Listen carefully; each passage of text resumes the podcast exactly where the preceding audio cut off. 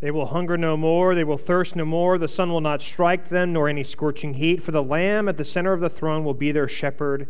He will give them springs of the water of life, and God will wipe away every tear from their eyes. Would you please pray with me? May the words of my mouth and the meditations of all of our hearts be acceptable in thy sight, O Lord, our rock and our Redeemer. Amen. If heaven exists, what would you like to hear God say when you arrive at the pearly gates? Roy, I knew I could trust you to answer the question. If heaven exists, what would you like to hear God say when you arrive at the pearly gates? That is how James Lipton ended every interview on his show Inside the Actor's Studio. Famous people from Hollywood would sit before a large audience. They would answer all sorts of questions about the art and craft of movie making. And then at the end, each of them would have to answer that last lingering query, and they'd have to come up with something. What would you like to hear God say when you arrive at the pearly gates, George Clooney? Welcome! Come on in. Rosemary's singing, Nat Cole's on the keys, Buddy Rich is playing the drums, and they're playing always. What would you like to hear God say, Halle Berry? Your dad will be so excited to see you. What would you like to hear God say, Robert Redford? You're too early. What would you like to hear God say, Robin Williams? You're really funny. And James Lipton himself once answered his own question James, what would you like to hear God say when you arrive at the pearly gates? James, you were wrong. I do exist, but you may come in anyway. It's a great equalizer, that question. What do you want to hear God say when you arrive? I love it because most of us spend most of our time avoiding thinking about the end at all costs. And then these superstars, these incredibly famous people get real for a moment. They open up in a way that their entire profession runs against. They're always pretending to be something else, and in this moment, they have to be true. Well, a few years back, some friends and I started recording our conversations with theologians and pastors and regular old Christian types for a podcast we call Crackers and Grape Juice. And because nothing original ever happens in the church, we decided to end the episodes with James Lipton's 10 questions from inside the actor studio. Some of the other questions include What's your favorite sound? What's a profession you would never ever want to try? And what's your favorite curse word? That's a fun question to ask to a bunch of Christian types as they shift back and forth thinking about should I tell the truth or should I say my favorite curse word is shucks? And like with James Lipton, we always end with the infamous, What would you like to hear God say at the pearly gates? I have to tell you, we have hundreds and hundreds of episodes, and almost every person who has come on the podcast answers the question in the exact same way. What do you want to hear God say? Well done, good and faithful servant. Well, you know, it's nice that Christians can quote the Bible, but that's a boring answer. And we need something exciting, you know? We need a good story. And to me, the best answer we ever got, it came from Bishop Will Willimon. Will and I went to church together when I was in Durham. He was one of my professors. I have some of his books on my shelves downstairs in my office. He's a good guy. Now, prior to having him on the podcast, in the months leading up to it, he had been very, very vocal in his denouncements uh, against modern politics in general, but the Trump administration in particular. He had written uh, articles for newspapers, op eds. He had rebuked the former president from his pulpit, on and on and on. So when we asked him the question, Will, what do you want to hear God say when you arrive at the pearly gates? This is what he said Welcome, Will. It's about time. We're so happy to have you here. But before you get too settled, the Trump family is here and they'd like to have a word.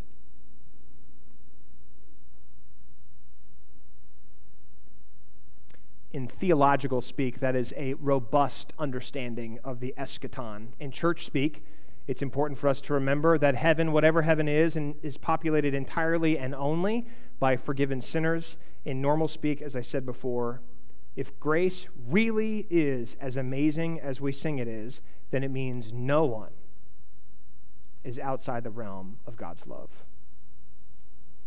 So imagine, if you can, a sermon not starting with a punchy little anecdote like the one I just told, though I think that story is a pretty good one. Imagine a different kind of moment. You come to church on a Sunday, you sit down in these pews, someone dressed like me stands up in front of you, and the first thing the preacher says is, If you are poor, you are blessed.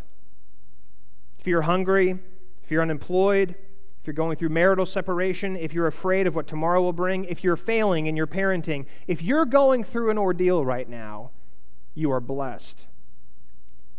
If a preacher started that way, you might wonder if the preacher had lost his or her marbles. How could any of those people be blessed? If a pastor started a sermon in such a radical way, there's no telling if anyone would be there to hear how it ended. But here's the rub in the kingdom of the world, the kingdom we think pulls all the strings, if you're poor, you're treated like a curse. If your marriage is falling apart, then you're cut off from your friends. If you're failing in your parenting, then your children go off the rails, and all those nice birthday party invitations, they stop coming in. If you're going through an ordeal in the world, you're largely left to your own devices because there is nothing blessed about going through an ordeal, at least not according to the world. But sermons, all of worship for that matter, they are not about the kingdom of the world. If they are about anything, they are about Jesus and his kingdom, the kingdom of God. And yet we are so embedded in the world's way of existence that we live in constant kingdom confusion. We can only act in a world we can see. What we do in church, our singing, our praying, our listening, our responding, it's all about painting a picture. We work with words, but it's about images. It's about showing us a world that does not look like our own. And I know that at times church can feel like a program for betterness. That all things considered, we're a bunch of good people getting gooder all the time. A sermon can end with a call to social action. Announcements at the beginning of the service can, can pull at our heartstrings about how we can be more virtuous in our community. But the truth is, a, is a, har, a far harder pill to swallow. We are not a bunch of nice people getting nicer. We're actually a bunch of bad people hanging out with a lot of other bad people, and we're getting together to cope with our inability to be good. Therefore, the church exists to, as another hymn says, Open my eyes that I may see glimpses of truth thou hast for me. The church is not the world, and the world is not the church. The world will always tell us that the most important things are being first, best, found, big, and alive, but the church stands as a rebuke and reminds us that Jesus comes for the last, the least, the lost, the little, and the dead, which, whether we like it or not, eventually includes each and every single one of us. That's why Jesus can say, Blessed are the poor, blessed are those who mourn, blessed are those who thirst for something they do not have. Not because they describe a program for what makes the world a better place.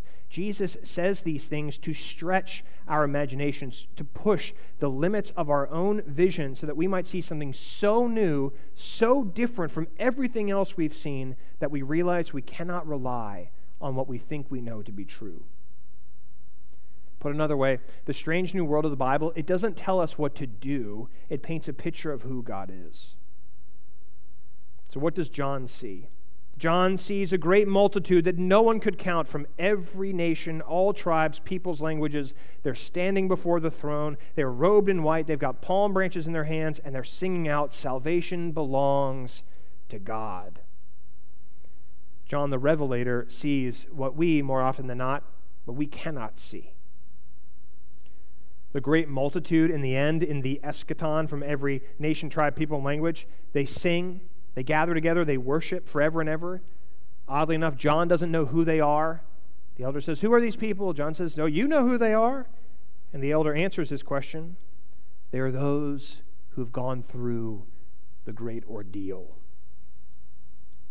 John catches a glimpse of what Jesus promises that in the last days, by Jesus' life, death, and resurrection, we shall rejoice at the supper of the Lamb. That there is no amount of suffering that can stop God from getting what God wants. Each and every one of us will experience ordeals in this life, some worse than others, because we live on this side of the end. But in the same way, there is no amount of good works or feeling sorry or being repentant that can earn us anything in the resurrection of the dead. In the kingdom of heaven, it is only by the blood of the Lamb that the sins of the world are taken away. Now, I myself, particularly because I do this as my vocation, I love jokes about St. Peter's at the pearly gates. Those jokes never get old. They are so good. They are so funny. If you've got a good one, please tell me after worship today. I'd love to add it to my arsenal. But contrary to every single joke about St. Peter at the pearly gates, that ain't how it works. There is no bouncer checking IDs of our goodness before we are swept up into the party. Actually, there might be a bouncer in heaven, but if there is one, his name is Jesus, and he is kicking down every barrier that prevents us from getting in. Here's the promise it's the promise of God, the promise of Scripture, the promise of faith. There will come a time when we will hunger no more. There will come a time when we thirst no more. There will come a time when the sun will not strike us with scorching heat because the Lamb will be our shepherd. That is our comfort and our hope. And it's good reason for us to hear this promise from John today. It's good for us to hear because some of us are hungry. Some of us are hungry for actual food. Some of us are hungry for righteousness in the world. Some of us are thirsty. We're thirsty for clean water to drink, whereas others of us are thirsty for the waters of baptism that remind us who we are and whose we are. On and on, John speaks into the realities of here and now. But what does the vision mean? That's what I always hear. What does Scripture mean? We can't help ourselves from such a question. I long for the days when images and sights are just enough on their own and we don't have to probe them for every single little meaning. But today, perhaps we can at least answer the question of meaning with this John's vision reminds us that not all is as it should be. That not all is as it should be. There's this sentiment that we share with one another, and we usually share it when we don't know what else to say. We say, Oh, there's nothing to be afraid of. There's nothing to be afraid of. And you know, that's actually kind of true, but when we say it, we offer it as a denial of the harsh truth of the world. There are plenty of things that frighten us because there are plenty of things that are wrong with the world. As Christians, we know the depths of pain, we know the banality of evil. We keep a cross in our sanctuaries. It's a sign of death. Therefore, we tell the truth as Christians. We tell the truth about what's happening with the powers and the principalities in the world, not as a denial of their presence, but a reminder that though they exist, they don't get to say the final word. Only God gets to say the final word. God gets the first word and God gets the last word, and that word is Jesus. All of the multitudes who are there, from every tribe, language, people, nation, they are there only because of the last word. And when we see that, we see that we have the strength to live in a world such as ours because we know where it's heading. The good news of this is that the robes that they wear, they are washed in the blood of the lamb. That's good news because we can't make ourselves clean. We all do things we know we shouldn't. We all avoid doing things we know we should. As the old prayer book says, we're miserable offenders. And we can absolutely try to make the world less of a mess for ourselves and others. We can even come up with ideas on how to make the world a more bearable place. But any programs for progress, any better strategies for better behavior, behavior, they will ultimately fail at what we really need. Because if those things worked, then we would have fixed all the world's problems by now. No one would ever have to go through an ordeal, but we are not there yet we can't save ourselves. We need someone to do it for us. We need a Savior. And that's what we get in Jesus. Salvation is a gift. You can't earn it, you can't deserve it. It's a gift, and it's given by the only one who can God. And when we know that this gift is given to us, that there is nothing we can do for good or ill that will ever take that gift away, everything else about our life changes we start to live in the light of grace. We realize that we can only be graceful toward ourselves and toward others because God has been so graceful to us. John helps us to see that in the end, when all is said and done, when the forces that sometimes cause us to suffer and weep and mourn, when those things are vanquished, the once crucified Lamb will reign at the center of the throne. Every tear will be wiped away, not because we have made it so, but because we worship the God who reigns above and below. We say all the time that seeing is believing, but the opposite's true. Believing is seeing.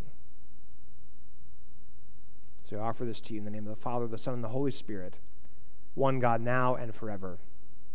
Amen.